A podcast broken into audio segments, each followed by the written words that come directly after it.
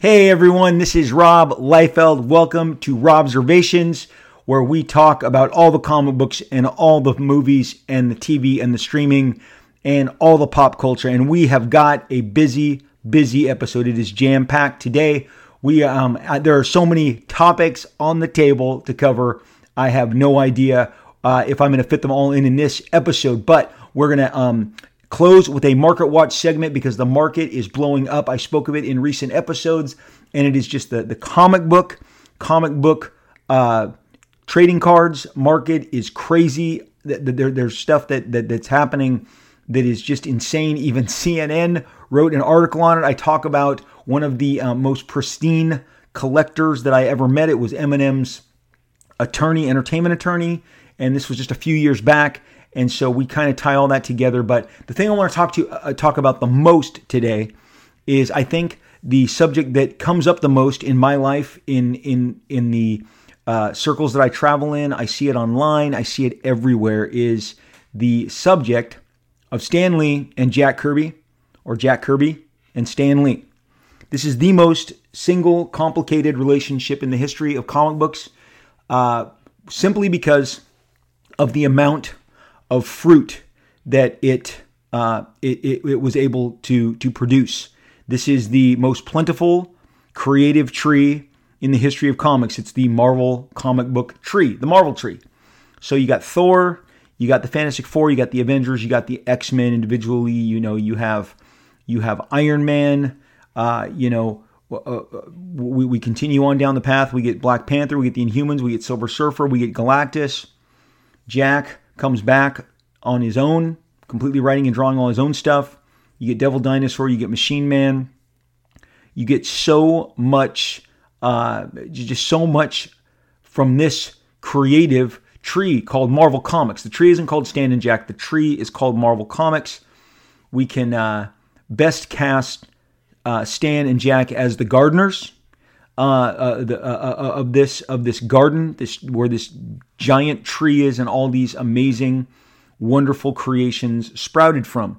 They have long had a testy relationship. They have, you know, spent more time. I, I think opposed or at odds with each other on this this creative question than they did united and or creating work together. But the quality of the work they did together is why we are so enamored by this. Just as um, I have always been enamored by the working relationship with the Beatles. And, you know, when I was growing up, the Beatles were blowing up. And by the time I came of like an age of awareness, they had broke they had broken up from blowing up and taking the world by storm to now they were all on their separate paths. And my uh, early childhood memories are all of their solo efforts Paul McCartney and Wings, uh, John Lennon, Imagine, all of that stuff. I was in junior high when John Lennon was shot. It was news that traveled all around the world. And so it, that, that collaboration ended any hope of them reuniting. Both uh, Stan and Jack grew to be much older men. Stan, obviously, much older, 20 plus years older um, by the time Stan passed away. I look at this from a very unique perspective in that I knew both men. I knew both men's work. I grew up with both men's work. They were not uh, producing work that was that was handed down in in in in in a fashion like I'm, I'm I didn't have to go back 30 years to find what they had done what they was what they the work they did was being reprinted in front of my eyes. I got a Fantastic Four comic at the same time Marvel was putting out Marvel's greatest comics, which was reprinting the Stan Lee, Jack Kirby stuff from a decade ago as if it was brand new in 1974 and 1975. And Jack himself was putting fresh material in front of me with Captain America, Black Panther, Devil Dinosaur, Machine Man, his offerings at Marvel, and what he had left behind at DC, which is the entire pantheon of New God comics. New Gods Forever People, Mr. Miracle, then the Demon Kamandi, OMAC, uh, the Jimmy Olsen work that, that Jack did. Jack was as prolific as anyone could have ever hoped to be. Uh, say it together with me. Jack Kirby was the most important uh, comic book creator and the fan, the best comic book artist of all time. I, I wouldn't say it if I didn't believe it.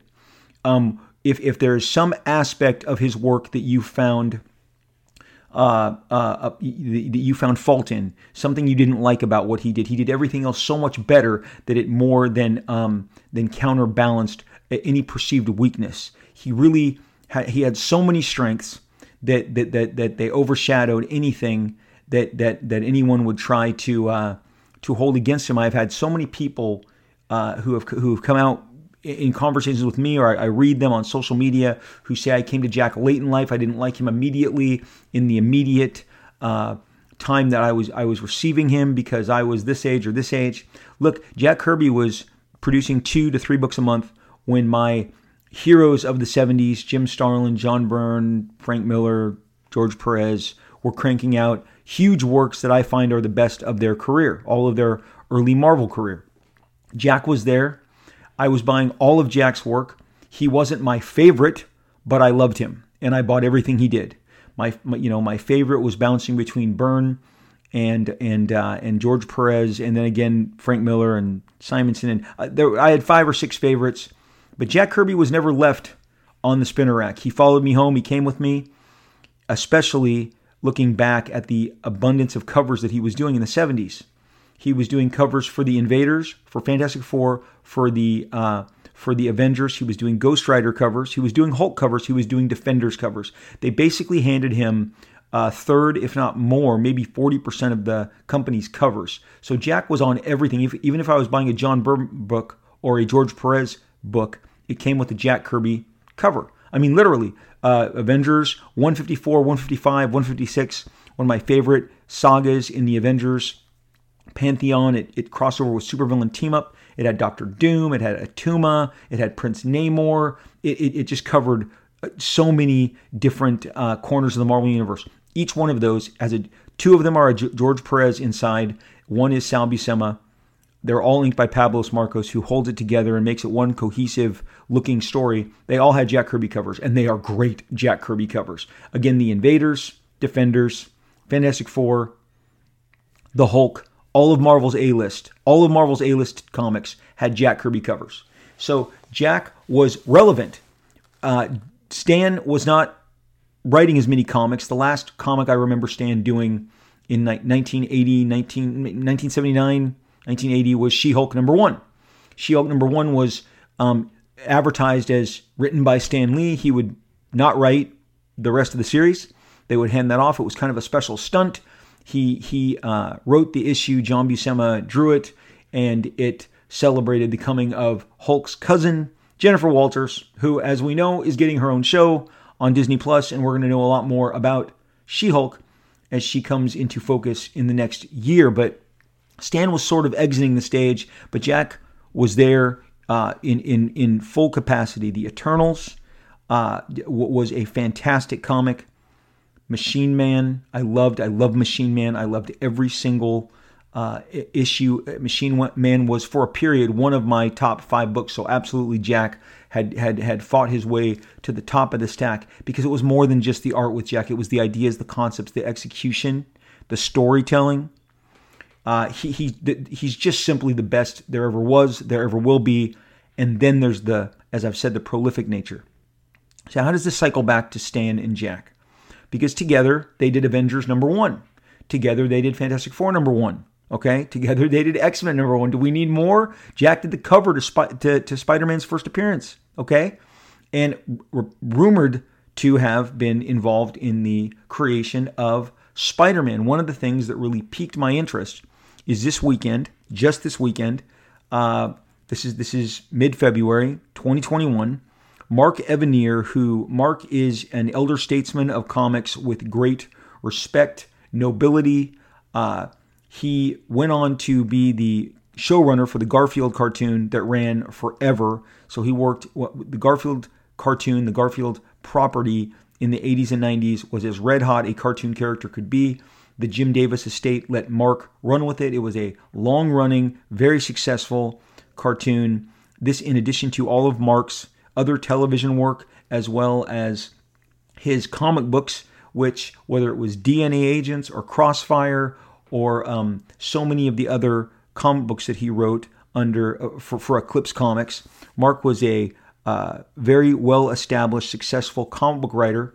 He worked in in, in, in TV as a writer and a producer in animation. And then you, you find out he, he was an assistant, one of the original assistants to Jack Kirby when Jack was living in Sherman Oaks, uh, in Thousand Oaks, in, in, uh, in Southern California when he relocated from New York. And, and, and that is where Jack would, would remain until his dying day. And Mark saw more than anybody could ever possibly see. And Mark has stories that are better than anyone else's stories. And occasionally Mark takes to his blog and he shares some of those stories with us. And on the Jack Kirby pages, and I, I I'm telling you, there are about four to five very well trafficked Jack Kirby clubs fan pages on Facebook. I am a member of I think four out of five of them, and uh, they are all very celebratory in every you know, corner of Jack's work from Boys Ranch all the way on through. I didn't mention Captain America at the top because Captain America, as you know, was not created by Stan Lee and Jack Kirby. Captain America was created by Joe Simon and Jack Kirby. So prior to Marvel, uh, you know, Jack had had had done so many comics, monster comics, romance comics. He had drawn, um, you know, his his wartime superhero comics. By the time Jack got to Marvel, he was in his mid 40s. This was not a young man by by today's lens. And so when he teamed with Stan and they generated the Marvel Universe, uh, they both had experience. Jack had more experience. Jack was the more veteran of the two, and certainly, um, you know, Jack was the more um, established of of the two. The uh, the the thing is that uh, that that that when Jack and Stan got together and the Marvel Universe was born, holy moly, we were in for, I mean, a brand new experience along along the lines that no one had ever seen before. Because this uh, this this this would go on even today in 2021 to rock our world. It would rock everything about the culture that we live on. The, the work of Stan and Jack are everywhere. It is everywhere. It's on it's on the store shelves. It's it's at the gas station. It's at your comic book store. It's at your toy store. You guys know the drill. It is literally, um, you know, you don't have to look far to experience the work of Stan and Jack and the magic that they created together. So this is just an incredible, an incredible, an incredible uh, uh, feat that that the two of them achieved, and they, you know, had this amazing amount of success and from from something like the X Men, which was not exactly a uh, a a which was not a a home run. It was actually seen as one of the weaker of the of the offerings that they did. X Men was was the one that had maybe the least amount of of uh, the least amount of traction. It wasn't as well received. It certainly wasn't as re- well received as uh, as Fantastic Four. It wasn't as well received as the Avengers. And look, Spider Man isn't even with Jack, it's with, you know, Mr. Steve Ditko. And the two of them just absolutely tore it up. And this is where we pivot to what Mark Evanier was writing about, which was, in fact, the uh, which was in fact the the depiction that Stan, I'm sorry, that Jack has done of of uh, the, the depiction that that Jack has done of Spider-Man. He's only done a few, and it was seen to be uh, it was seen to be the uh, it was seen to be uh, jarring in, in in the way Jack portrayed Spider-Man, um, and the the uh, Mark took to his blog to discuss this because people were freaking out like you know I don't really like when Jack drew Spider-Man and and he went out of his way to uh, he went out of his way to discuss why Jack drew Spider-Man the way he drew. And the words that he that he shared were so profound in that he said, Jack, when Jack drew a character, he wanted to give you his version of that character. Not Jack wasn't going to give you the Steve Ditko version of Spider-Man. He was going to give you his version of Spider-Man. And so uh, Jack drew a very bold and and and and I would say stocky but powerful Spider-Man figure. And you know, he only drew him a few times. And Mark in his blog says the few times that he did draw him, when you would see that in print, it was re, it was touched up, it was altered, probably by John Romita Sr., who was the art director, who was instructed to do so by Stan at the time, because that's how Stan rolled. And he talked about how even when John Romita Sr. took over Spider Man for Steve Ditko, that Stan would sometimes ask Jack to redraw John Romita Sr., John Romita Sr. to redraw Jack. It was Stan's bullpen. His brother owned the company. He was the top executive. If he told you to do it, you did it. You did it and you didn't look back. That's the way the bullpen ran. That's the way the stuff was, was set up. And this is, in fact, um, it, how he says that we saw these versions of Jack Spider Man. Very few of them, and he says, are um, presented purely as Jack intended because they've been inked, they've been altered, they've been embellished. So when I now look at these, I listen, I listen to what Mark is saying, and I look at and I wonder what am I seeing that is purely Jack, what is not Jack, because I will tell you for a matter of fact, I can grab those Defenders covers. This is why I brought those up. I can grab those Defenders, those Avengers, those Invaders covers, and you can see very clearly even the Captain America covers when Jack was writing and drawing the interiors of Captain America. Jack Jack would draw Captain America, and now with this wonderful Kirby collector, which has been going on for almost 20 years, the Kirby Collector magazine, which which shares pencils, pencil roughs. I mean, the great thing is, so many people took so many Xerox of Jack's um, penciled pages, including his entire corps of inkers, staffers. So this stuff is shared. You can see it in its purest, its purest form, which is the way Jack put it on paper. John Romita Sr., also the art director at Marvel at the time, would alter the work. He would alter the faces. He would make them maybe more mainstreamed in line with how Jack, how Stan wanted to see it because Jack's style my favorite period of Jack is this period in the 70s. That's my favorite Jack. That's where I believe his powers had come together and he was as as potent and relevant uh, in what he was doing as he had ever done it. His, his women were beautiful. His faces were handsome. He he did he did a myriad of body types, monsters, creatures.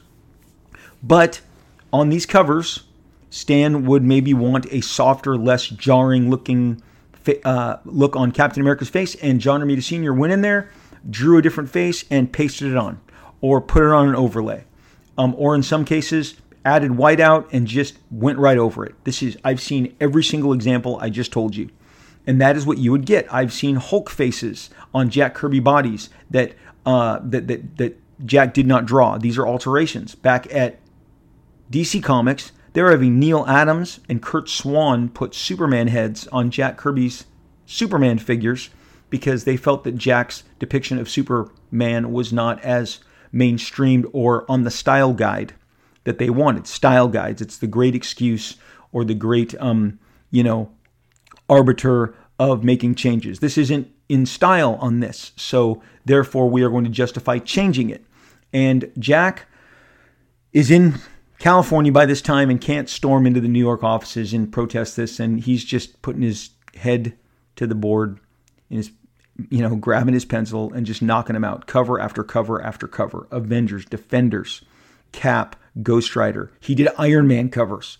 Uh, Invaders. I mean, uh, the, the guy, I mean, the team books, the four major team books that Marvel was doing, Jack was producing covers on a monthly basis for, and they're great. They're fantastic. I love them. I, I, I mean, there, there are comics on my spinner rack right now that are, you know, all Jack's run of covers because I just love looking at them. I love the boldness, the fun, the style. And here's the deal it, it connected with you or it didn't. And some of these people are like, well, this wasn't my favorite thing. So I didn't, you know, like Jack at this time, but now I love Jack. And Jack is the best. And I've come to respect what I didn't like about him. And look, that's fine. People find movies and TV shows and books and stuff later in life that they appreciate more than they did at the time that it was released. They're adults. I'd never met one. I just knew my dad said, I'm not into sci fi, son about Star Wars 1977, but I now read about adults who openly mocked it, said it's a kid, it's a kids film. You can read uh, excerpts from the making of Star Wars. Watch the documentaries where there were adults working on Star Wars that didn't understand why George Lucas was making a children's film. Why are you making a children's film, George? And little did they know that there were all of us out there waiting to receive George's children's film and turn it into the biggest blockbuster of all time and quite possibly the greatest you know, saga of our age. Uh, and and I, I mean, I really believe that that that you know sometimes it's just not meant for you. It's meant for all the other people who love it and all the uh, uh, the, the railing against that other thing that you could possibly muster is not going to make other people dislike it the way you want them to dislike it because you don't like it. And some of these are confessional stories from Kirby. Uh, what, what, what, are we going to call them? Kirby, um, you know, uh, they, they've been transformed. Okay, they, they, they they've they've you know come around. They've they've you know discovered Kirby now through a fresh set of eyes and have an appreciation for him that they didn't used to. And so they are all over these boards and some of them are openly discussing some of the depictions of Spider-Man that he did that they that they didn't enjoy. So Mark took great effort and shared a very long on his um, a very long diatribe, not a diatribe, an explanation of um, how things were done, uh, Jack's contribution, Jack's contribution to the earliest possible designs of Spider-Man, why they went away from it, and uh, look, once they went away from Jack's version of Spider-Man, he moved on, and we got Jack's Fantastic Four, we got Jack's Thor, we got Avengers. It's just he wasn't meant to be the Spider-Man guy. But I do enjoy seeing his renditions of Spider-Man. I think they're great. I actually dig them. I I I, uh, I like when other artists ink over them. Frank Miller did a fantastic rendering over Jack's pencils. He took Jack's pencils and on an overlay did his inking of Jack in his Sin City style, where he turned everything chiaroscuro, uh, extreme shadows, and it look it's amazing. So so the the, the Jack once again, Jack's basic uh, pencil DNA. Uh, it, you can do so much with it. It's so open to interpreting. Having inked Jack myself on the Phantom Force project that we did together, having watched Todd McFarlane ink him, Erik Larsen ink him, all, all manner of other uh, uh, modern stylists combined with Jack, it was great to see the result. You always saw Jack through it. But again, Jack's style is one thing, Jack's creativity is the other. There are all manner of books that are going to be coming out now that Stan has passed that um, are going to tell you uh, what they know, what they learned, and there's going to be one after another after another. I know in Stan's last days, there were only a handful, I'd say two or three guys who can give you the entire picture. They were trying to get in because the gatekeepers that got access locked them out, and they never gave up, and they eventually gained their own access. Those are the guys that can tell you everything. I'm not that guy. I'm not that guy. I heard these stories. They're not my stories to tell, but there's only a, a, a handful. So when I read of others' um, versions of this by maybe a gatekeeper that was dismissed who's mad and now he's going to do his best to tarnish and stain Stan's legacy, uh, you know, that's unfortunate. And uh, because here's the deal what I came to reconcile within myself about Stan and Jack is that there is no question the uh, the level of Jack's creative energy, his creative capacity. He was a creative engine, the likes that I don't know we will we will ever experience again. Uh, not if you mashed up Walt Disney, Steven Spielberg, George Lucas, uh, you know, George R. R. Martin, and Stephen King. I mean, Jack did cosmic, he did street level, he did weird adventures, monsters, romances, your standard basic, you know, superheroes. There, there was no genre he didn't touch that didn't interest him, that he didn't excel at. That he gave you breathtaking vistas, landscapes, environments, supporting characters, costuming. The guy just did it all. He did it better than everybody else, and he supplied uh, a, lifetime's worth of, of, of kind of creative oxygen that we're all still breathing. It was just yesterday that Zack Snyder's newest trailer for his Justice League that's coming on HBO Max dropped, and we got glimpses. It appeared uh, beyond Darkseid of Granny Goodness and perhaps other fourth world characters. So here we are in 2021 jamming on the stuff that Jack did in 1970. Okay? That's when New Gods exploded. Was it ahead of its time? Absolutely. Read any of those books and you can see how absolutely relevant how brilliantly and polished and constructed they are. The figure work is amazing. The costuming is is like next level futuristic. Uh, I mean, Jack was like a futurist. I, I really feel like he saw with a pair of, of, of, of eyes that the rest of us didn't.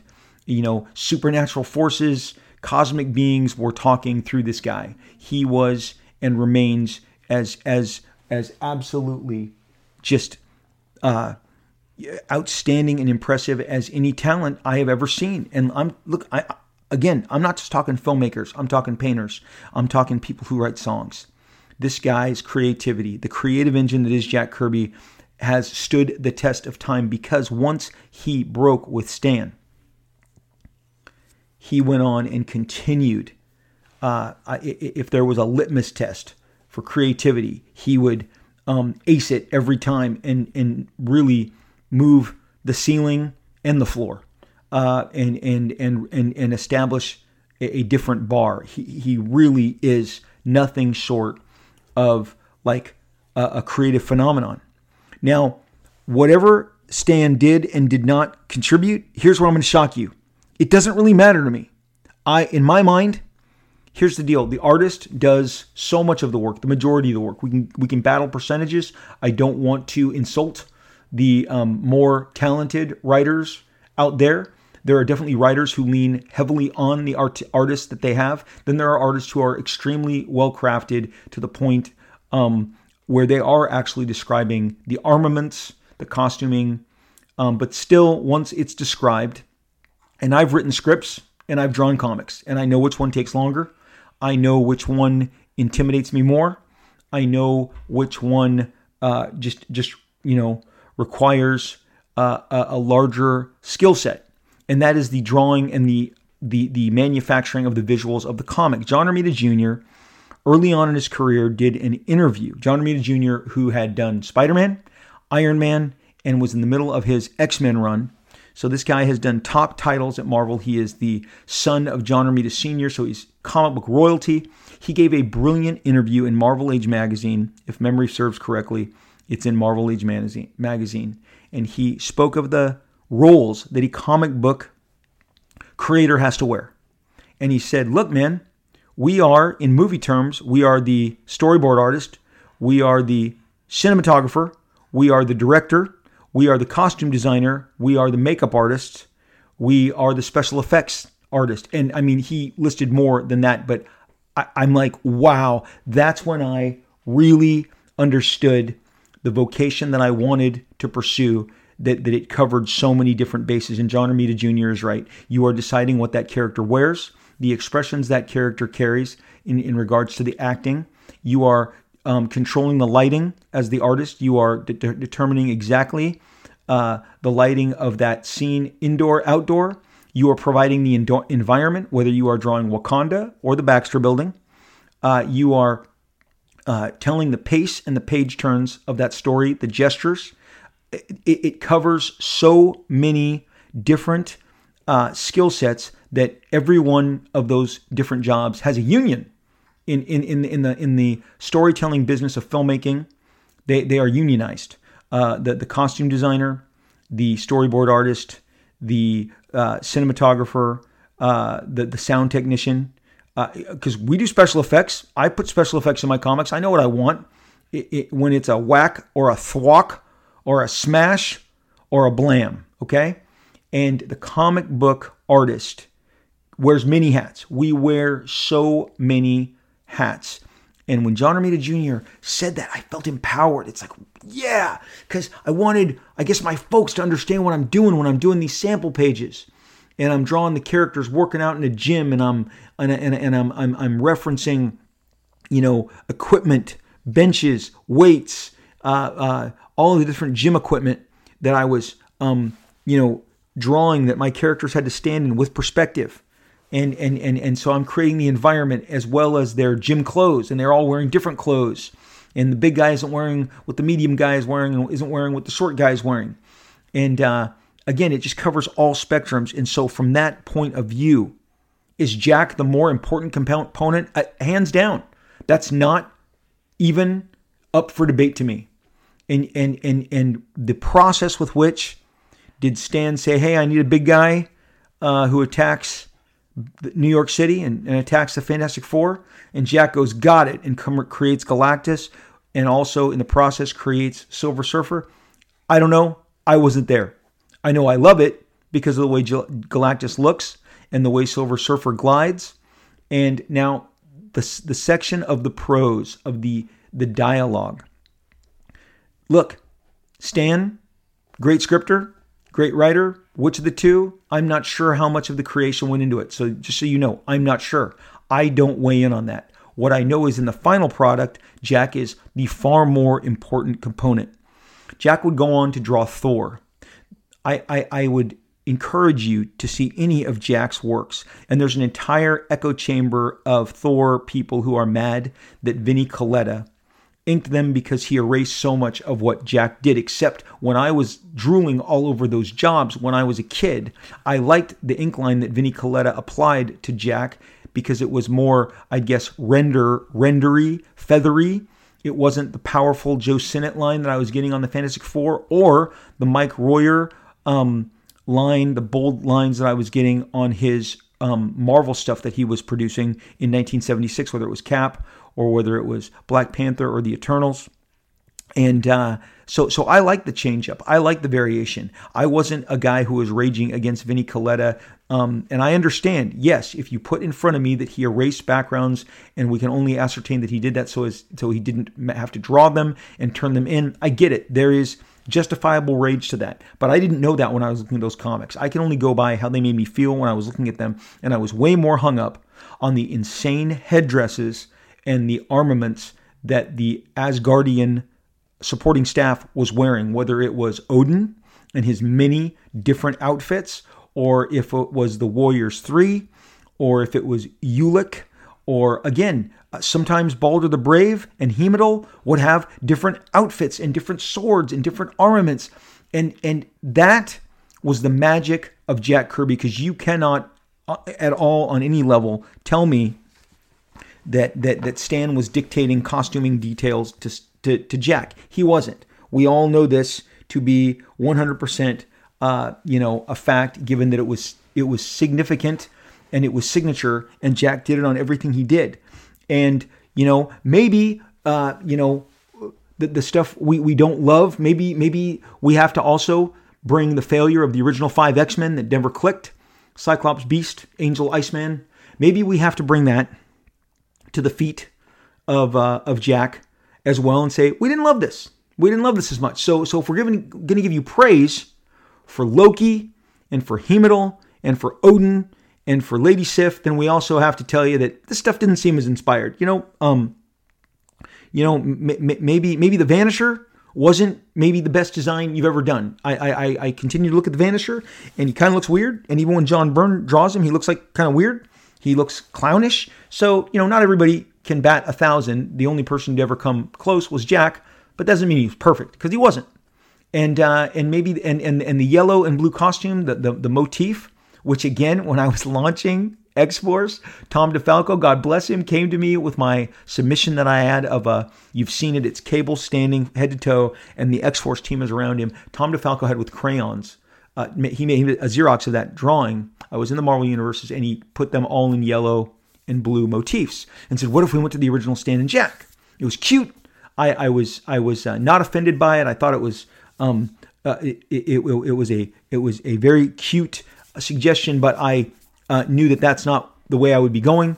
But so the blue and the yellow still survives today, and and so maybe maybe there is something to come out of that original uh, design. But then on the flip side, you go Magneto looks great. Magneto is as Jack intended him to look, and he looks as cool as he did now as he did then. You can maybe do some tweaks on that on that uh, on that helmet, and you can turn it from red and purple to white and gray, and it's still going to rock the day because it is Jack's uh, Jack's design in every way. And yes, I tried to rhyme that, and I succeeded. And that's as much of the rapping that you're going to get to me from me on any um, on on any specific episode of Robservations. But and most importantly, when you look at Thor, going away from Fantastic Four, going away from the Avengers work that he did and the X Men work, these are works of uh, that, that I believe they, they, they, they soar. They soar. The hardest soar because of Jack's uh, uh, fantastic ability to tell a story, the uh, amazing ability and capacity that he, the, that he had to move his camera, to put it in interesting shots, to make powerful gestures. When people hit each other, it felt like the, the page quaked. That's Jack Kirby. That's his DNA. I love when I can even tap into a tenth of that DNA. It, it just it thrills me because I sense what he was going for. I just didn't land the punch as well as he did. But the fact that that template is there to build off is so. Um, I, I, just appreciate it so much because, you know, later on I would see John Buscema and other people formulate and and and and go after those same gestures, those same camera moves, crops. Jack really was uh, as a trailblazer on top of every other uh, amazing, amazing compliment that we have, you know, brought to him today. But so where does Stan come in in all this? If if I believe that all of this is a result of Jack, primary, he is primarily primarily the reason and the majority contributor. Uh, where does Stan come in? Well, he dialogued them. That's that is not in dispute, and the dialogue is wonderful. When Stan would have characters like Silver Surfer pontificate, uh, it was magnificent. It, it, it, there was he had a really he had a great ear for prose. He he could uh, he really knew how to um, have great dramatic speech because that's what comic books is about: dramatic speech and the succinct way that your characters speak dramatically to each other. Given that it's comics, there's only so much room for the word balloon, and then you got to turn the page and start it over again. Stan was great at this. So they were a, a great pair. The words on top of the pictures was a winning combo, which is why you need both of them. And yet, Jack felt slighted. And I'm going to get to right the heart of the slight uh, right now. In, in, in, in when we go, that, that Jack's role was bigger than just Stan's role was bigger than just the scripter. It was bigger than just the scripter. It was, in fact, he was, if, if, if you'll roll with me here, he was the host. He was the host of Marvel Comics, okay? The host of Marvel Comics. And and and when I was a kid, hosts didn't carry as much like like they, they, they didn't carry as much um you know weight as they do nowadays like like the host of the bachelor and and um and and the uh the the host of American Idol obviously Ryan Seacrest is the famous most famous most it, it would appear to me most relevant, impactful host. So 20 years ago, the hosts weren't a big thing because none of these shows existed. Okay, you have American Idol because Who Wants to Be a Millionaire became a thing, and Regis Philbin, the greatest talk show host in the history of talk shows, and I've watched them all. Again, I draw in front of the TV for the majority of my mornings from 6 to about 11.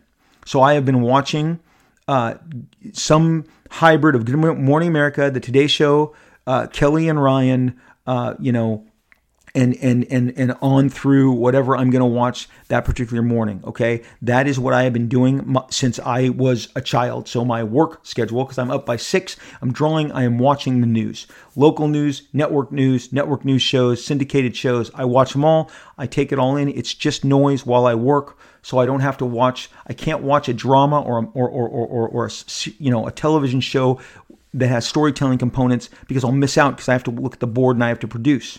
That's why talk shows are so great. I grew up with Regis Philbin. He was host, hosting a show here in Los Angeles when I was a kid. It was called AM Los Angeles. And my mom loved him. We watched him. I've been watching him since I was seven years old.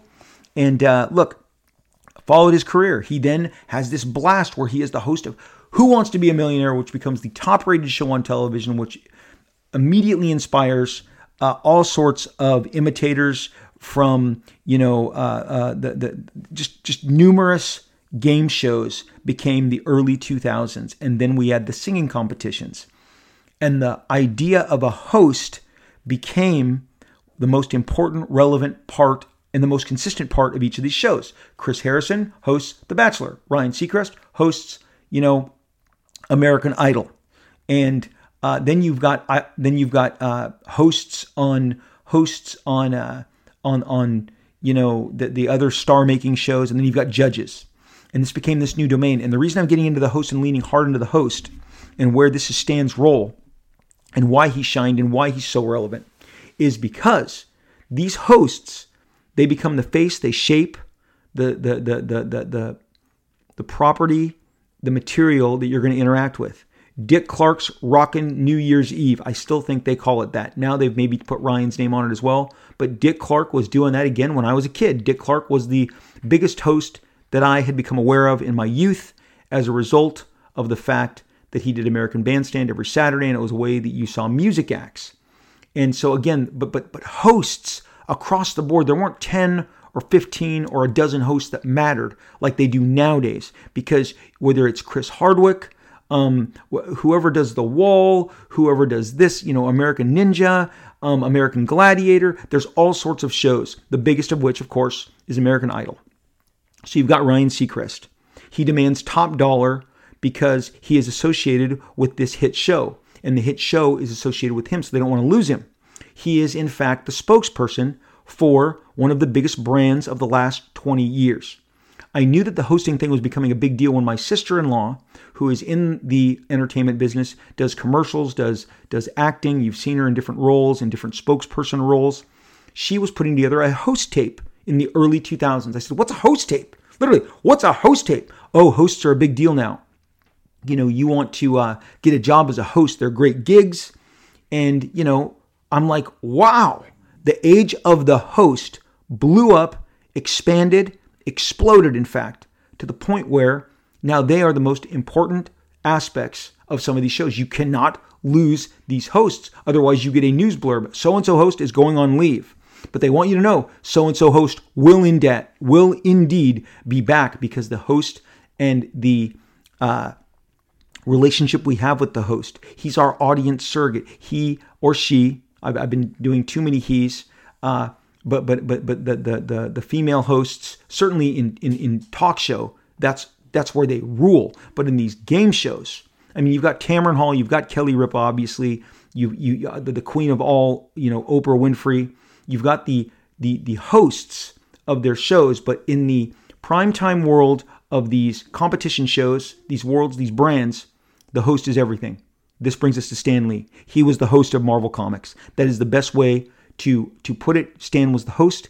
He traveled the country. He went to colleges. He went to the campuses. He met with the kids. He told them, You should be reading comic books. He went on television. He did interviews. He was extremely well spoken. He was a gregarious personality. And what he was always selling was your comic book experience that he needed you to have in the worst possible way.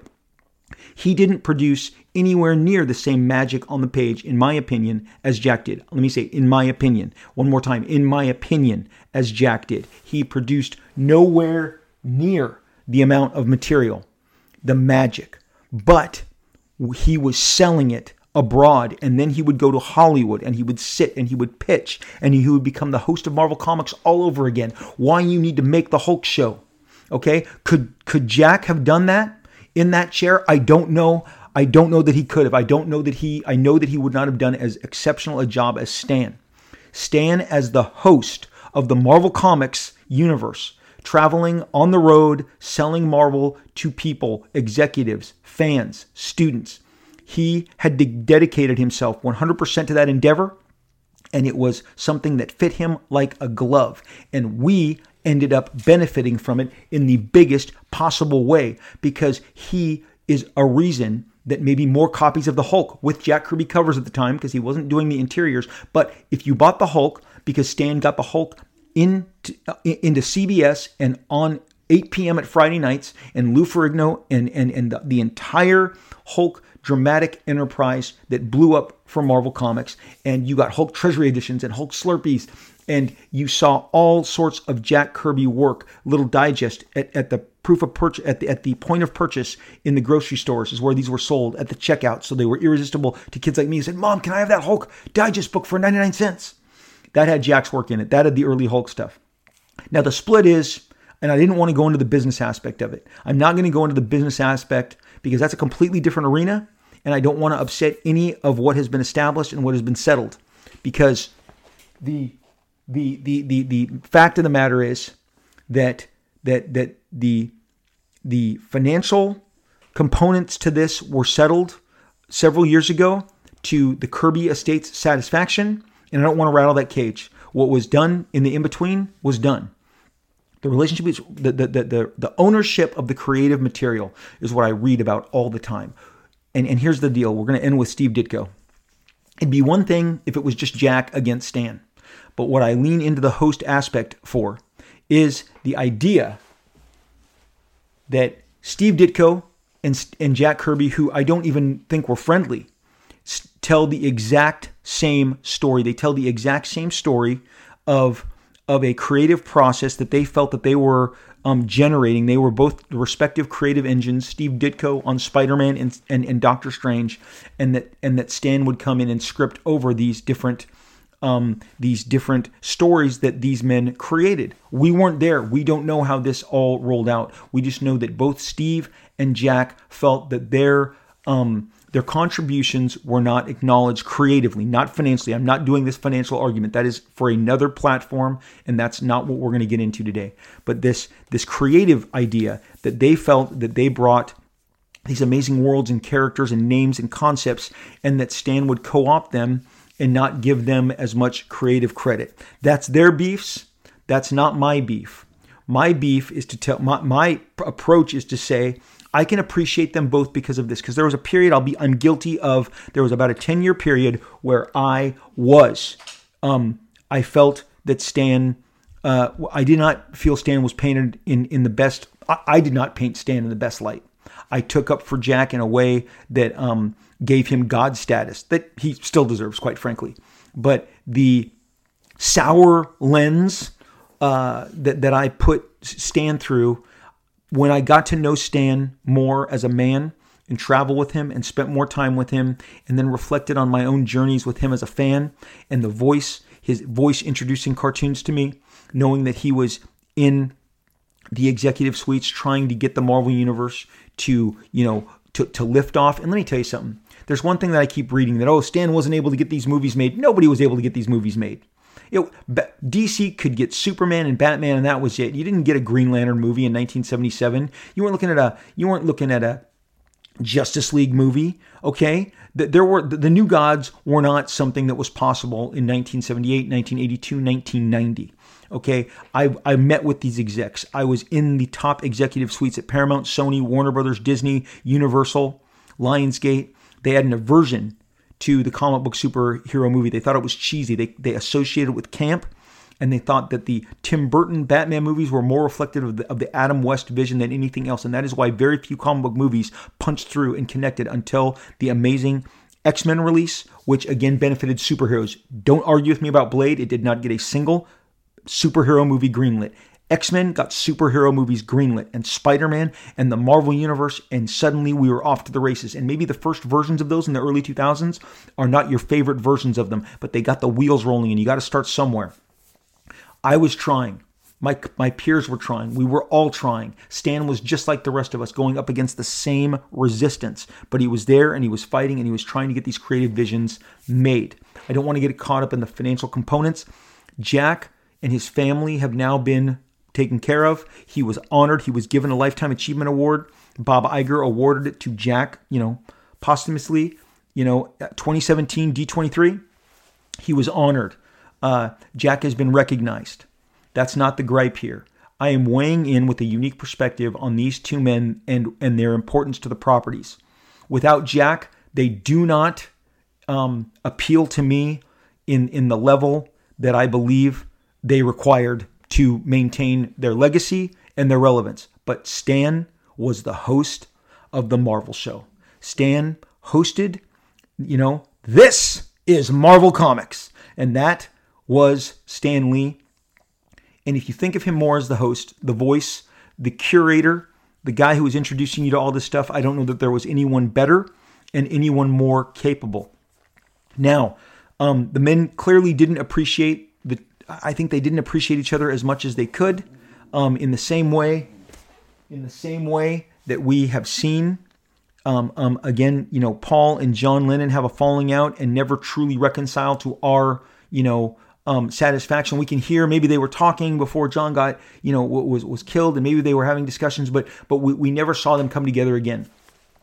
There's creative differences. They can do that. They can do that, and and that happened here and uh, with Stan and Jack, and, and it continues to this day to to to just be a topic that people cannot seem to to to let go of, and and whether they want to pit these guys against each other or um and and, and choose sides, it, to me it just makes me sad. Find each strength, the strength of both men, and give Stan some credit. There, that whether it's just the dialogue that matters, that's a nice polish on these brilliant, genius concepts that Jack never tired of. Even to his dying day, he was still creating. He was a relevant comic book creator his entire life. And Stan, in his capacity, as the host, you know, again, my sister in law, she's making hosting tapes because being hosts was the thing. Okay. Um, there's a, Arielle Vandenberg. I follow her. She's funny. She, I think, hosts uh, a dating show on CBS, uh, Love Island, I think it's called. Um, she made a big deal when she got the host job on, on social media. She was, you know, uh, excited to share with everybody that she got this hosting job. I think she has more followers than the show does viewers because we live in this upside down world of social media now. She has more followers than I believe the show has viewers, but she was excited to be the host of this show, even though her personal brand online yields more eyeballs, you know, in, in terms of the, the social media follower um, test. But the thing is, she celebrated that she got this job. She was the host. She is the voice, the the the, the person who introduced you to the players. She introduces the rules, how things go down. Stan Lee was the host of Marvel Comics, and he had a beautiful, wonderful portfolio to share with everyone that was created by both Steve Ditko and Jack Kirby. Steve was definitely an oddball, a recluse. He wouldn't talk to people, especially the last 15 years of his life. Sometimes wouldn't answer his office door. There have been stories that were recorded stories of, of how people interacted with him. He wrote tons of letters to people. My friend has tons of Steve Ditko letters. I've read them. I've held them. Um, but what he what he would not let go of was his belief and anger that he felt creatively compromised again by Stan. And whatever Stan's relationship with these two guys is, we don't know. But the three of them together are inseparable as the pioneers, the gardeners, the curators of the most wonderful creative garden that we have ever experienced. And so those are my thoughts. Um, I again, Jack, the, the the biggest, most formidable creative engine and inspiration to all of us. Stan wise enough to tap into it, interact with it, polish it when he, where he could, and host it, sell it, sell it to you, sell it to everybody. You know, distribution is a big deal, and Stan helping distribute the projects uh, and, and and the stories as well as contributing to them was essential and cannot be underscored. I I, I do propose that that is as as equal an importance as to the work that was uh, being produced. And I'll end with this. So everybody told me about uh, about Cobra Kai years ago when it debuted on YouTube, years prior to becoming to coming on Netflix. I watched every one of those because my kids watched and told me when the shows came on Netflix. Cobra Kai had two seasons in the can. It had failed to really catch fire on YouTube. It was extremely well done. Those Netflix shows that we saw were done for YouTube. So those first two seasons, like, what were we all missing out on, right? But I had tried to do the YouTube thing and just wasn't having much success at it. And I wanted to have it on my big TV and Netflix immediately, boom, they're a carrier that just locks me in. And, it, and here we go and I didn't have to sign up and and and and you know try and access YouTube on my big screen. It was just Netflix was easier. But the bottom line is Netflix is like the easier carrier. It's it's the distribution component that gets more numbers, gets more eyeballs, gets more interaction. And so if Stan was facilitating and taking Jack's work and putting it on Netflix instead of YouTube is kind of the correlation I'm going for here. Again, as the host, bringing it to a better distribution network, a better carrier system. Where, in reference to my kids, they told me each of the Cobra Kai stars added a million um, followers on social media or more once it hit Netflix. Shows that were basically collecting dust on YouTube who, that existed, that had gotten a much smaller audience. Once they were put on a different platform, a, a, a better distribution, a more relevant distribution carrier service, Cobra Kai blew up. I propose to you that Marvel and Stan are the Netflix and all of Jack's works um, were the Cobra Kai, and they never had to meander on YouTube because the delivery system of Marvel, when it took over in the 70s, it took over and it ran over everything, and they became the industry leader.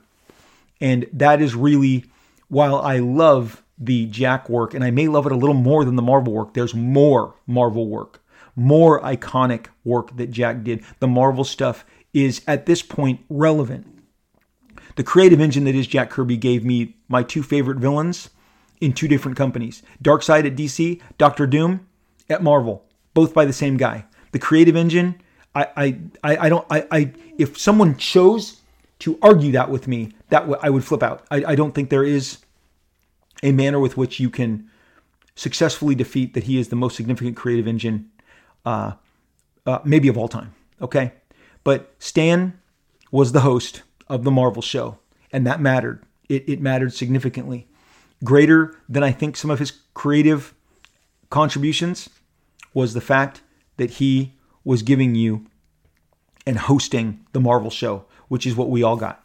And so if you think of it in that point, maybe maybe it maybe it changes the way you look at it. I don't know. That's my take. That's where I fall in the matter.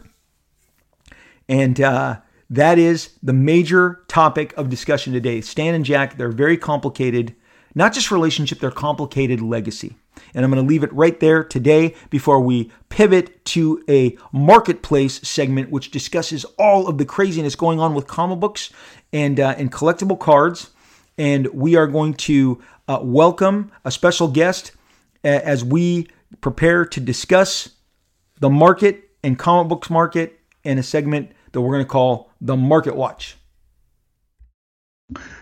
We are going to get right into this Market Watch segment, which I want to um, start implementing into the show because uh, the, the, the, the, market, the comic book market, the collectibles market, which, as we've talked about on this show so often, it's the fun part of comics. Finding out that a book you bought for a buck that you put in your collection that's now worth a couple hundred bucks is the bonus of loving comic books.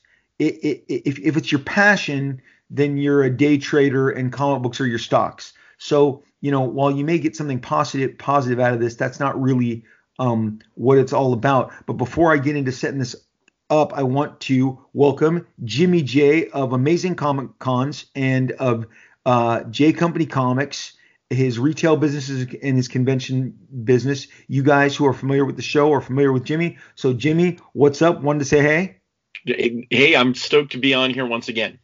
Jimmy, uh, so here's the deal. As you and I both know, in the last, uh, literally the last week, uh, the the the comic book market uh, lit up. It, my direct correlation into it, the way I'm completely stitched into this, is that my phone starts blowing up about the Deadpool uh, card that is in X Force number one. Now, X Force number one, there was five million copies. There were five cards, one card per comic book. For those of you who don't know um, about X Force number one, it came out in 1991, summer of 1991, 30 years ago.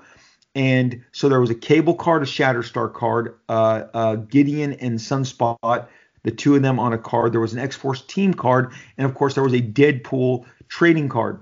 So as it was explained to me was that this has been uh, shaped now as the Deadpool rookie card, which makes sense. Lines up. It's an original card.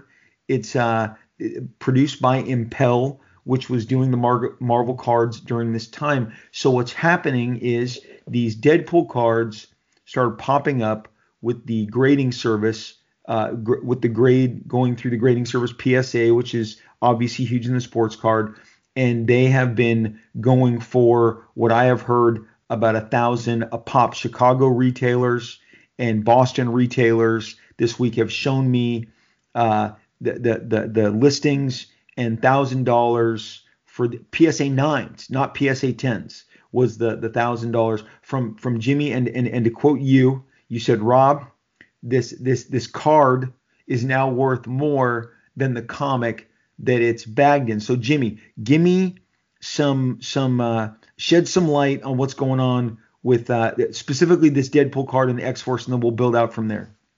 Well, I think the X Force cards, it's it's definitely a part of this this uh, non-sport card renaissance.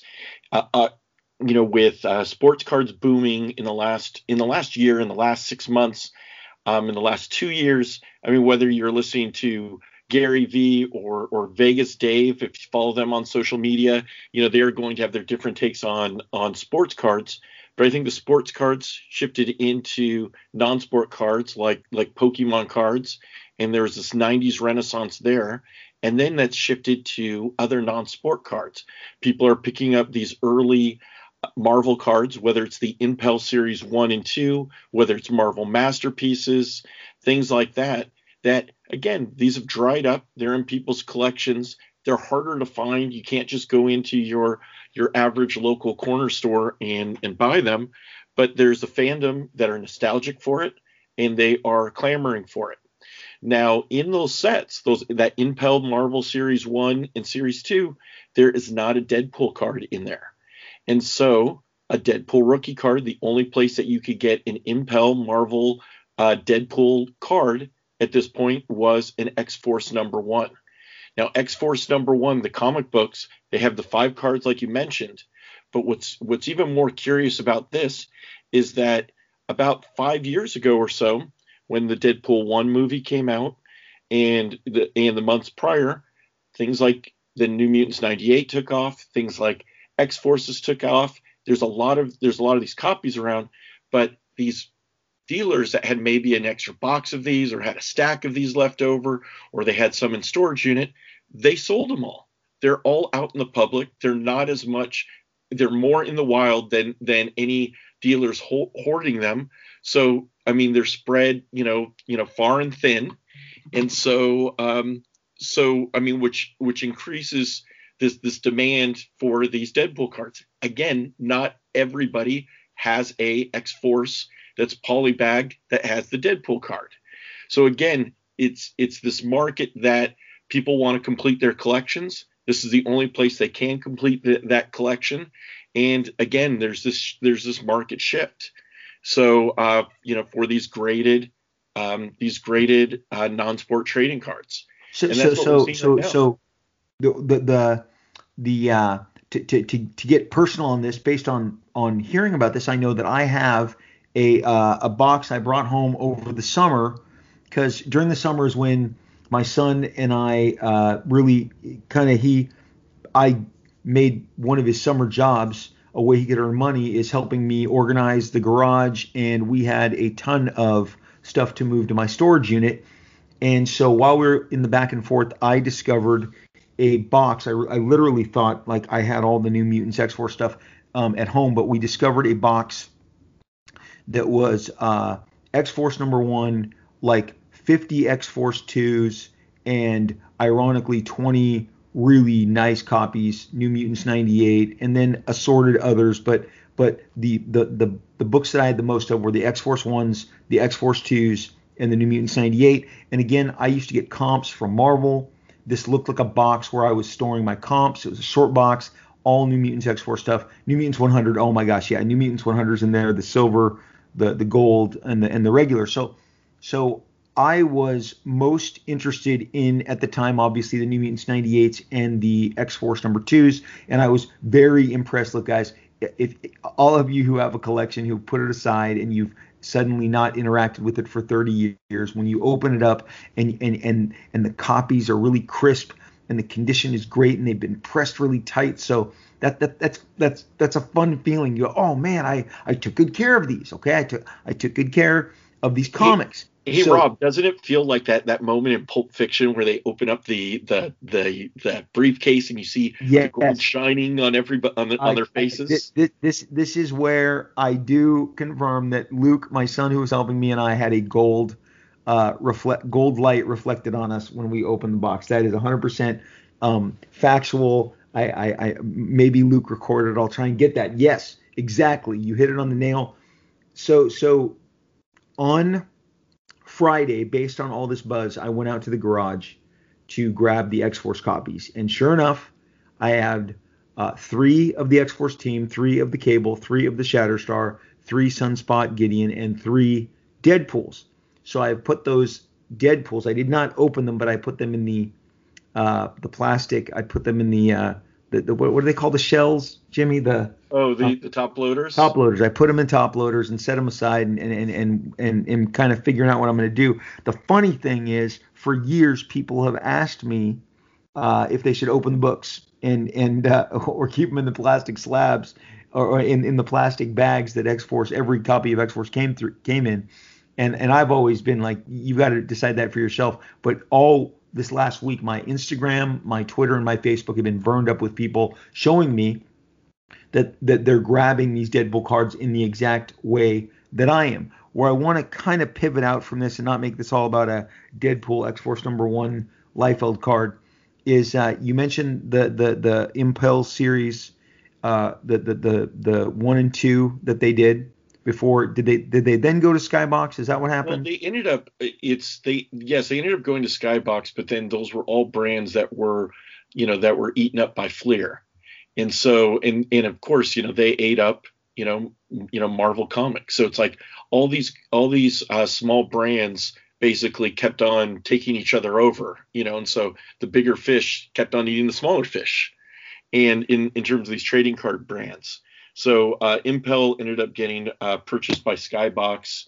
They went to Skybox uh, for one of their licenses, and um, and then I mean it, it, progressed from there. I mean later on there became you know Fleer Ultra and Fleer Flair, you know, in a, in a number of other ones. But uh, but initially it was Impel before it was purchased by um, by Skybox. And, and I'm going to expand the scope a little here because as so many of you, of, of you who listen to the show, as, you, as you're listening to Jimmy and I talk this over, because we're really trying to focus this. Um, and, and, as I continue to focus it, it, it but by focusing, I'm I'm going to branch out a little into another area, which is original art. And it was reported uh, this weekend that the uh, alternate cover, there was a variant cover on the first uh, appearance of Miles Morales it was drawn by Mark Bagley. I don't, I, I forgive me, I don't know who the inker is, but that that uh, websites were reporting that that went for 200, maybe 220 thousand dollars. And in the original art groups, it was being, you know, people were just lighting up and talking about, well, it's the first appearance of Miles Morales. It's the variant cover. It's justified. There's other people flipping out over the cost. It's it's it's a constant discussion between original art dealers, also about the word uh, the, the word bubble.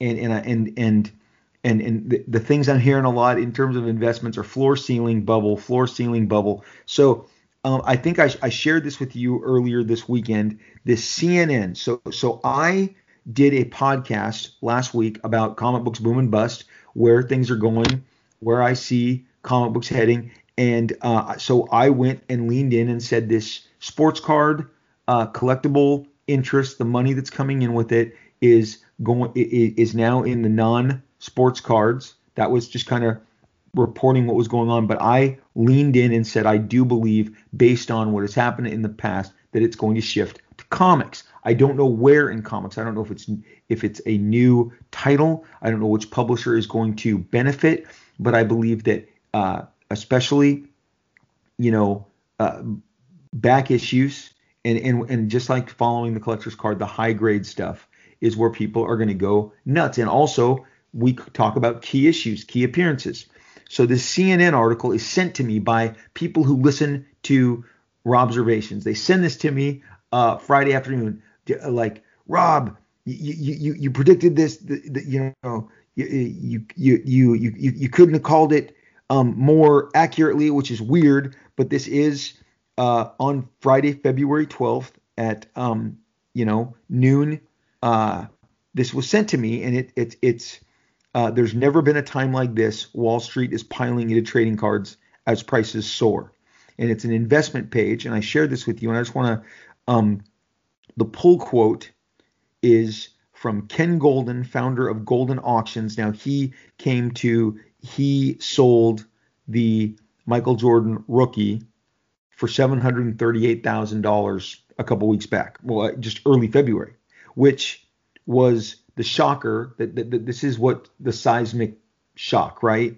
Is that a few weeks earlier it went that same card went for two hundred and fifteen thousand dollars.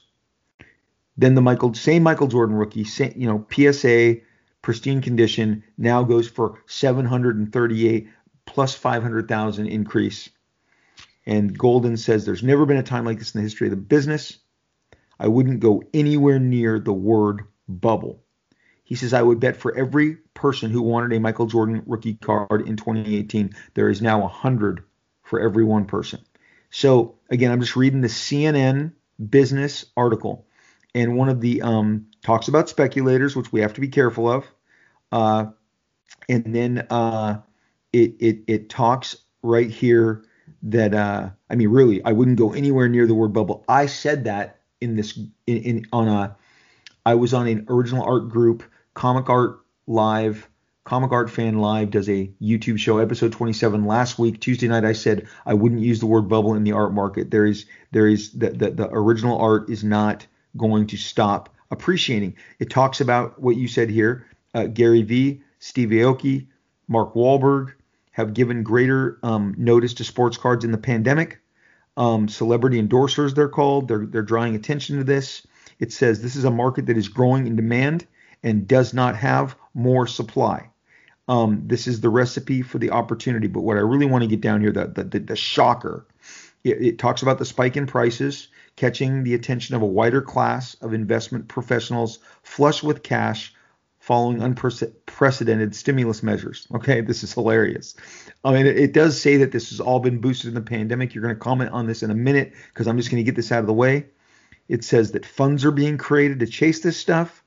And then this guy right here at the end says, um, it will. It also starts that it says that it's not just Wall Street but um, that that's chasing this, and it's it's it's you know private it, it, collectors. But it says uh, it says right here that um, uh, you know, and one one guy's talking. I bought my Michael Jordan rookie. By the way, I have one. It's not graded.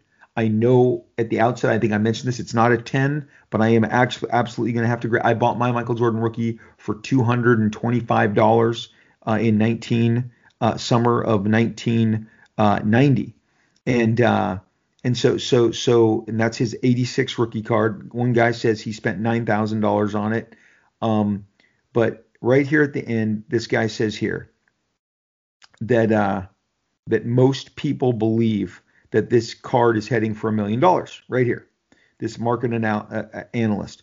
Um, he adds that the 86 Jordan card appreciated faster than anyone expected. He doesn't think the value is out of line with where the demand is headed. Everyone in this industry thinks that this card is a million dollar card. We all thought it was a year away. Instead, it was only a month away. So, look, we're, we're, we're talking about this right now because, um, and then I'll, I'll swing back. I go to Frank and Sons again. I talk about Frank and Sons all the time. Jimmy has a dedicated booth there. He is the first comic book booth that you hit in the aisle. He has all of the um, the the the fresh comic every week, all the new offerings. He's got the the the collectors, the the the, the omnibuses, the trade paperbacks, the hardcovers, and then on the wall you've got what what, what people call the the wall books, which are the hot books, the books that are harder to find that command a diff, uh, a higher price. I was at your table when the last Ronin, the new Turtles book came out, which we're going to talk about because you've got a lot of lot to say about that. And and I saw people bidding up the book right in front of you because again supply wasn't meeting demand. When i, I go to frank and sons with increased activity nowadays because unfortunately in the pandemic a few stores near me have shut down. And there's less options for me to interact. Um, these were stores that i got bronze age comics from um, it, the most recent thing is i bought some thor comics 1972 1973 uh, thor comics from them uh, prior to the pandemic. Um, they always took great care of them. They were in great condition. I got trades. I got I got supplies from this place. So Frank and got has supplies, and then it has about six to seven dedicated Bronze Age guys. Today I went. I spent 20 bucks on some back issues. We started talking. Jimmy, he says, "Hey Liefeld, have you heard what the buzz is?" And I said, "Tell me." And I know exactly where he's going. And he grabs Series Two of the Impel the Marvel Series 2. And he says, I would have sold this, this entire case. I was asking for maybe 50 bucks a month ago. He goes, on on Wednesday, I, I was I was I was asking a hundred. He goes, but the card guy, and there's a dedicated card guy uh, who's got unopened boxes of everything you've ever imagined. Charlie's Angels, uh, Planet of the Apes, uh, Battlestar Galactica, 1977 Star Wars boxes. Long story short, he says that guy's asking $500 for this now because you know that the, the, the non-sports cards are blowing up. So Jimmy, that happened to me uh, this weekend at Frank's, and the guy, I mean, it was strong. And I, Jimmy, I almost like, if you're gonna ask $500, I'm gonna take that off like your hands right now. But I said no, resist the impulse but I know like by Wednesday that box is going to be more than that. And and he said the, that guy's looking online, seeing what they're going for, so he's within his means to ask that. So, Jimmy, is this going to touch comic books? It, it already has, and I think it's only going to be more. Um, something again in the CNN article that they that they mention is that people really love these as investments. You know, you don't love a stock, but you certainly love, you know, you certainly love your your sports cards, and that I mean that was the point of this. Well, I think the same thing applies to uh, to comics, and comic books are such a big part of popular culture now. So whereas sports, obviously, you know, big arenas, okay, in a pre-pandemic world, you know, we're packing those arenas every single night. Uh, you know, Dodger Stadium, you know, sets an attendance record every single year. Um, you know, again, pre-pandemic. So sports have always been been part of of the pop culture. I think, especially in the last, you know, ten years, comic books have really ingrained themselves as the driving force of all pop culture. So, do I think that that this money will flow into this area? Absolutely, because you have um, more fans for it, you have more awareness for it, and you have a greater acceptance of you know of these pop culture icons. So you will see more and more, um, I think, dollars flowing into this industry, and uh, I mean that's something that I find exciting, um, and it's also something that that you know as as a retailer I'm looking at how do I manage my inventory because there's only finite amount of these different items. I mean, you can't, you know, I mean, that's, you know, that's the nature of it. You can't go in and produce more Michael Jordan rookie cards because they're not, you know, it's not the same. You know, you could reprint a first, um, you know, the first Spider-Man story, but you're not going to get, you know, the same vintage amazing fantasy, you know, that you and Todd McFarlane were talking about while, you know, while walking the floor of the San Diego Comic Con. You know, that just doesn't exist. So, um, so because of there's these finite amounts, you're going to get a, a, your pool of, of buyers, your pool of people that you know will appreciate this is larger and larger. Now, the you know the 90s comic book boom, and again, I want to keep away from boom and bust, but largely it was caused by collectors looking for something new and something fresh. I do think that the you know I see more and more people collecting more stuff during this, you know, during this era. And so you do see, you know, more of a crossover between, you know, people who, you know, are buying high-end graded Pokemon cards to people who are looking for, you know, high-end key, you know, back issues. You know, they want to be into the sweet spot of their pop of pop culture. So yeah, so, so, I, I, think it's I think it's definitely flowing. I want to I want I want to again to, we talk about we, let's go to that part in the in the article where it talks about people enjoy these investments. So it was uh, right right before the Deadpool movie opened in 2016. Uh, my manager asked me to have lunch with uh, an attorney who, or he was an attorney or a manager who had represented uh, both Eminem and uh, and Dr. Dre, and uh, that's exciting to me. I love I love hearing stories. So I went and met them in in Beverly Hills, and we went to this swank restaurant and we ate. And he just wanted to talk to me about the history of comics, the people I knew in comics. Probably the guy is you know 70ish, older guy. And then he said uh, when when lunch was done, and and he was finished talking about you know Eminem and and Dr. Dre and and the music adventures that he had and, and, and the success that they had. And then asking me about comics, he said, Hey, I live just up the street. I walked here to the restaurant. Would you like to walk back with me? And my manager already, had already told me that he, he wanted me to come back, uh, li- likely to go back to his office um, and maybe sign some stuff. So I was, I was sure, no problem. I mean, you know, uh, whenever I go up to LA, I, I waited out for the for the traffic anyway, so I'm just killing time.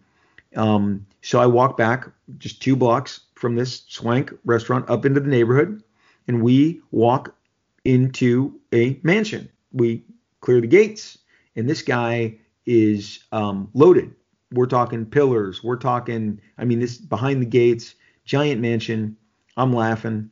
I walk inside, and this guy in the it, you you open to this wonderful marble, you know, just copious, giant, ostentatious, beautiful room.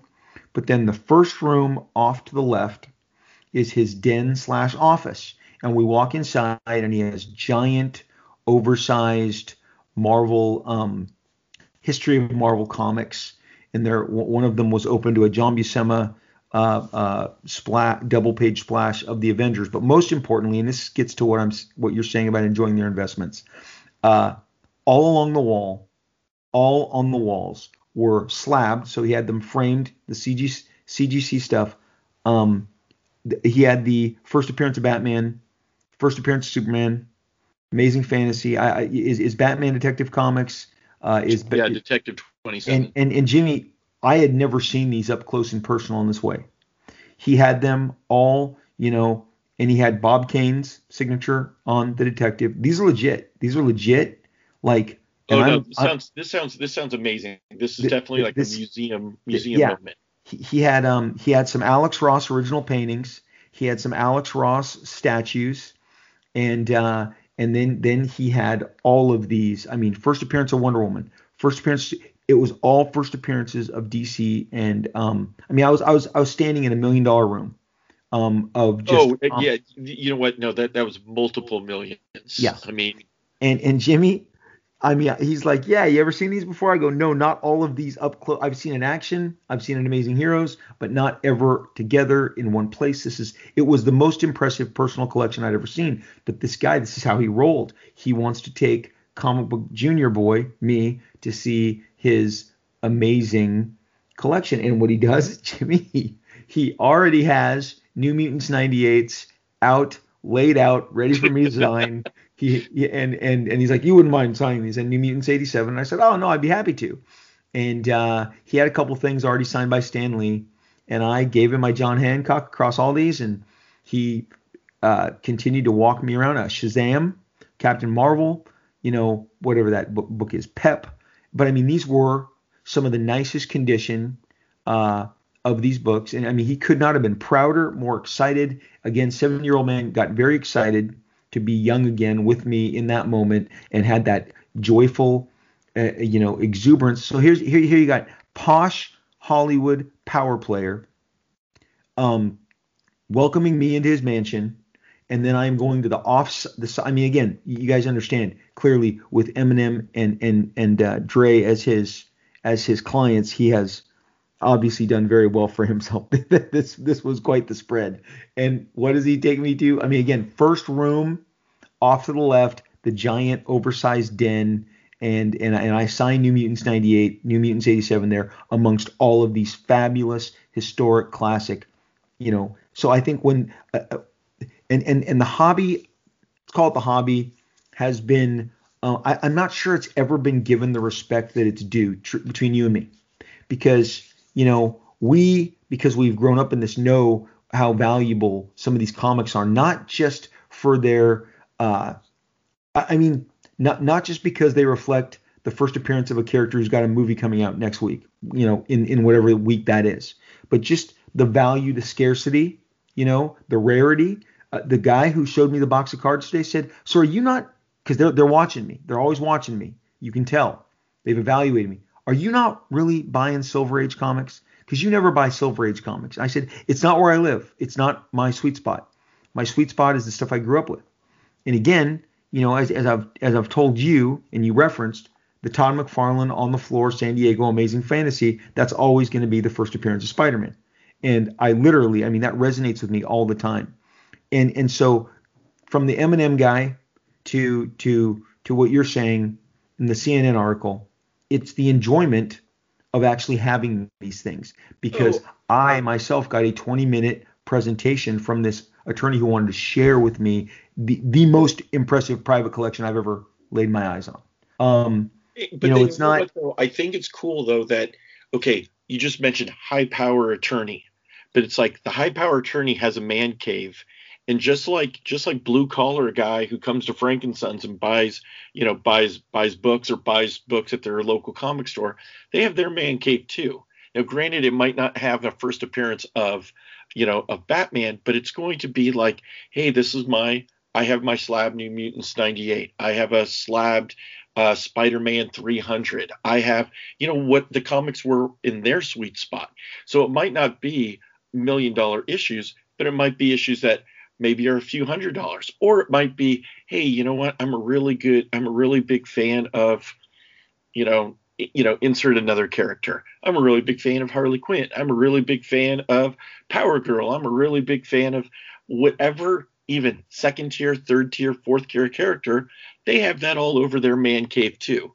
So I do think that there is a pride in ownership um, that that definitely builds, you know, our industry. Well, and it's like you know, my my my son's really sparked to when Logan Paul, who I'm, you know, I'm not the, you know, I, under, I understand who he is, and he has a giant following, and he's definitely a big influencer. And he came out and started promoting Pokemon. And Chase, my son, has stayed with Pokemon and has never wavered for the last. I mean, since he was like literally seven. So it's 11 or 12 years now that he's been into this. And he used to carry his collection around San Diego and buy new cards, and he had them in a tin. I mean, it, it has been a long-standing obsession for him but his friends had fallen away. They all reignited. He's like, oh my dad, man, dad, my, my, my, friends are all back into it because of Logan Paul. Everyone's dusting off.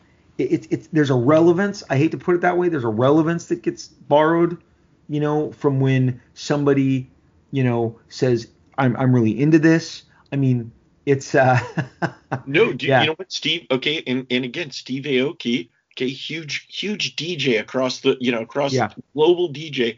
Same thing with Logan Paul. Logan Paul has tens of millions. Steve Aoki, and they're doing Pack Wars online.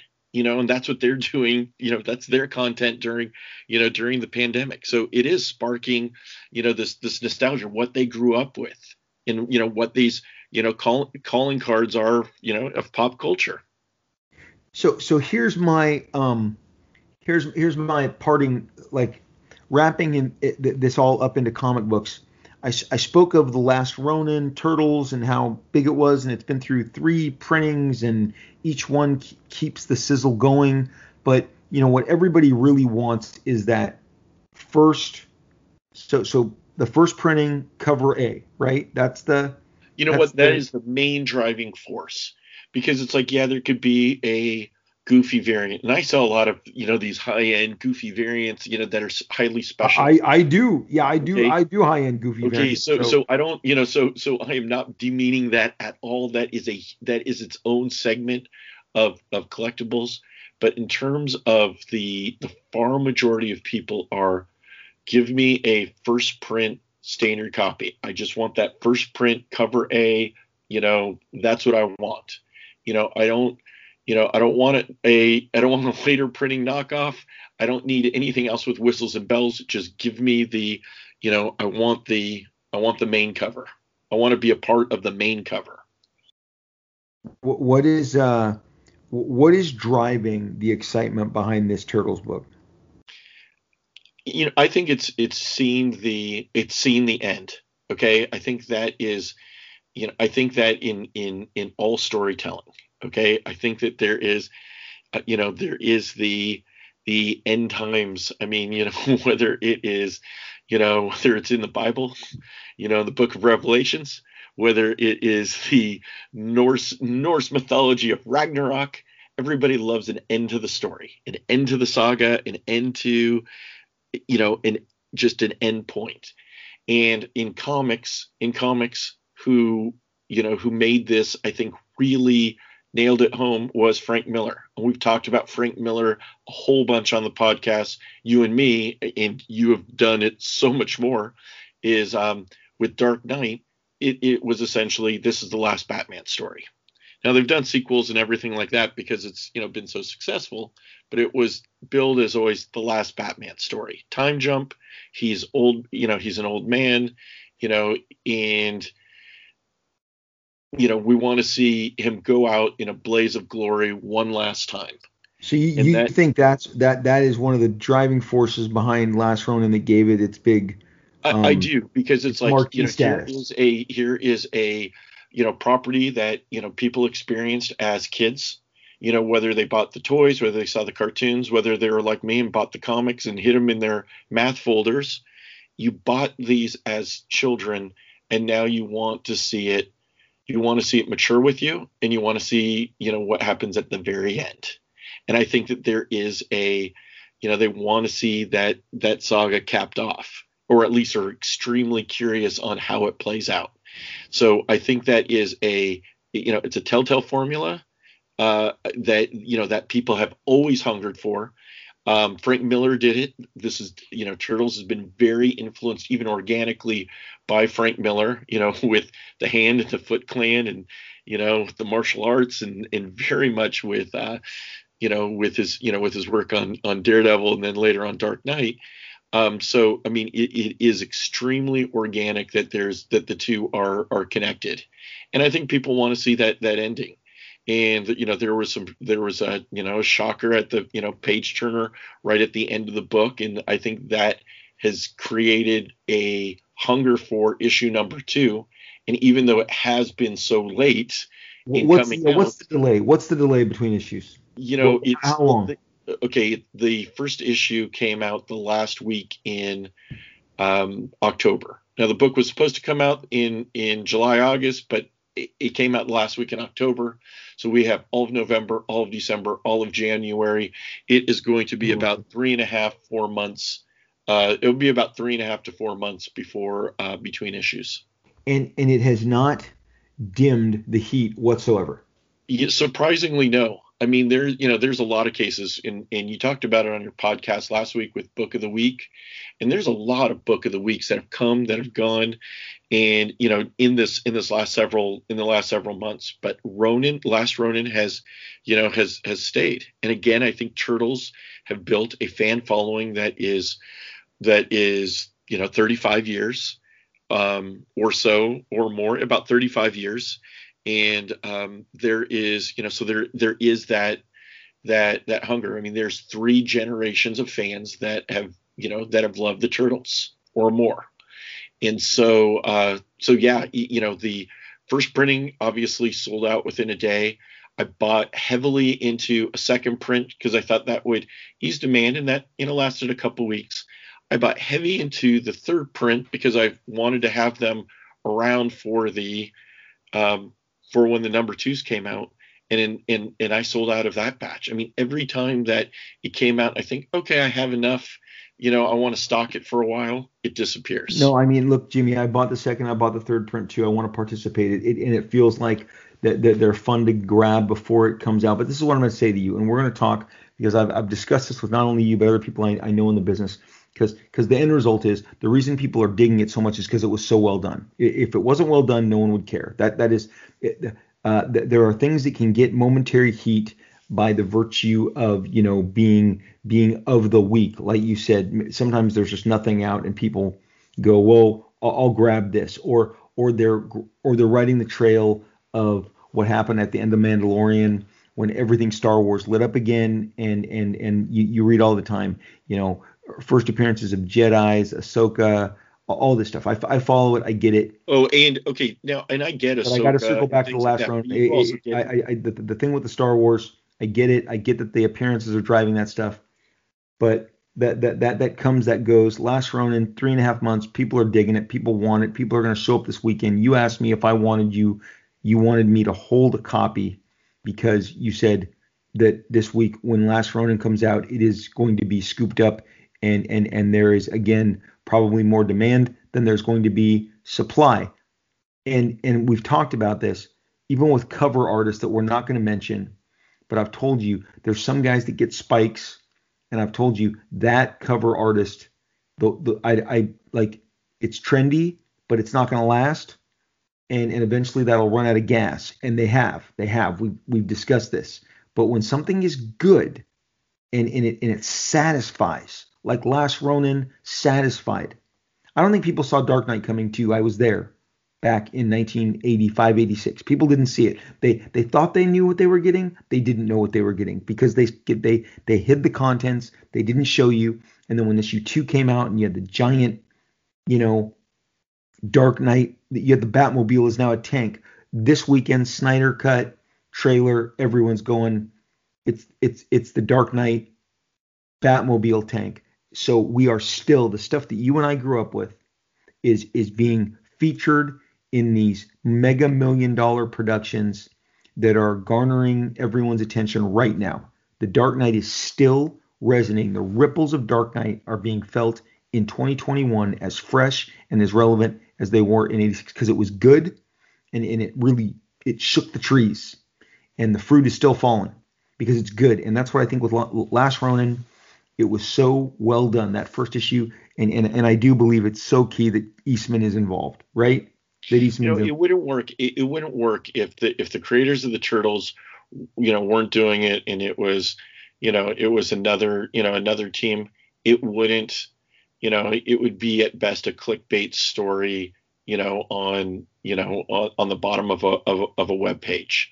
You know it's but instead it is the the guy who created turtles is showing you the the last turtle story i mean it doesn't get it doesn't get better than that Jimmy, I, I look forward to continuing these discussions, uh, talking about market trends and and look the, the, what we started with this this collectible the, the, these non-sports cards came out of nowhere. Nobody saw this coming.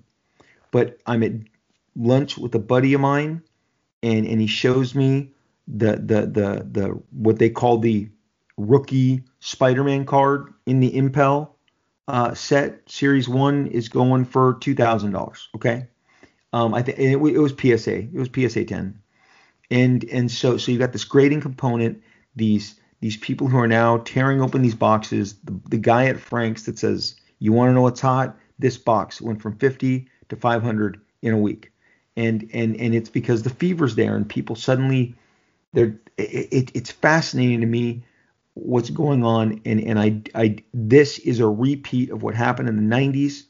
I don't know where it leads, but it will touch comics. I don't know if it's high grade comics. I don't know if it's fresh to market comics, brand new titles that someone will step in on. It's it's the wild wild west. It's very exciting. Like this guy in the CNN said, we thought this was going to happen in a year. It happened in a month. That's how. And I talked about this on the podcast. Obviously, social media is the giant signal it's the bullhorn. It, it flashes signals immediately that we all react to. But we're going to continue doing this segment. This is going to be a dedicated segment where we talk about market trends. And Jimmy, I'm going to tell you, I, I Jimmy, I, I, I've talked about comics retail recently on this show, and the retailers who try to discourage me from buying books or creators and wanted to give me their opinions and that's never not that's never what you do. I've seen you i've seen how you treat your customers. You are so kind you are so um, informed and uh, you know I, I love watching you interact with the customer base. I love watching you when you run your shows how you go to everybody's table and you ask them how they're doing and it, it, it's just it's awesome. It's fantastic. It, it's great to have that's what we need more of in the business that's why i'm always drawn to talking to you and picking your brain um, because this is what you do for a living. And if you picked wrong, you'd be out of the business. But you've been doing this for 25 plus years. You know what you're doing, and uh, I'm so glad you're still doing it. And I'm so glad you joined me for this segment, Mr. Jimmy. Um, so, dude, we're, we're going to circle back and keep picking your brain on this stuff. Rock on, man. Love being here. Love doing the show. Thanks, guys. All right. Hey, Jimmy, take care. So there you have it. That was a jam-packed episode. Again, the comic book marketplace excites me. I see a lot of exciting stuff going on. Uh, look, look. Sometimes the value of a comic is what's going to uh, get somebody to get into the entire comic book hobby. You know what? Uh, my mom cannot tell you the name of the team that LeBron James plays for in any given year. She doesn't know the name of his kids or his wife, but she'll tell you, I read that he is getting paid this much for his salary, or he got this endorsement deal. Unfortunately, in the culture that we live in, sometimes the numbers that are associated with our business are the parts of the business that attract attention, and then attention attracts intrigue, interest, and then maybe a lifelong uh, devotion to follow. That's just the world we live in. That's the way it is. As far as Stan Lee and Jack, Kir- Jack Kirby and their complicated relationship, uh, look, I didn't. I didn't expect to change any minds today. Not looking to uh, really weigh in on the debate other than give my view of the matter. That's just sharing my view of the matter. This is a battle that will wage uh, from now until the end of time in regards to the Stan and the Jack of it all. It is extremely, uh, you know, complicated is the best word to use, and and the way that the comics were were, were produced, the fact that Stan's uh, brother was his boss and had the label, it's just it's all very um, it's all very very complicated, and uh, it, it's it's I mean there's Stan had the family component, Jack had the work for hire, but the bottom line is the magic, and nothing can take away from the magic. Uh, I, I, held a giant, oversized hardcover in my hands of their work this weekend. I flipped through it. It was just, again, comics have an effect on me greater than any movie, uh, any any television show, music that, that that I experience. Comic books just shakes me and moves me like no other. So there you go. We talk comics. That's all that matters. Thank you for joining me. I am on social media at Robert Liefeld over on Twitter. On Instagram, I'm at Rob Liefeld. So at Robert, long form Robert Liefeld on Twitter, at Rob Liefeld on Instagram. Look me up. I'm all over social media. I hang out on Facebook. I'm I'm I'm everywhere, just like you. Phones nearby. Interactions are just seconds away. Uh, thanks for the shout outs. Thanks for the recommendations. You guys remember uh, to, to take care of yourselves, stay safe, and we We'll talk again real soon.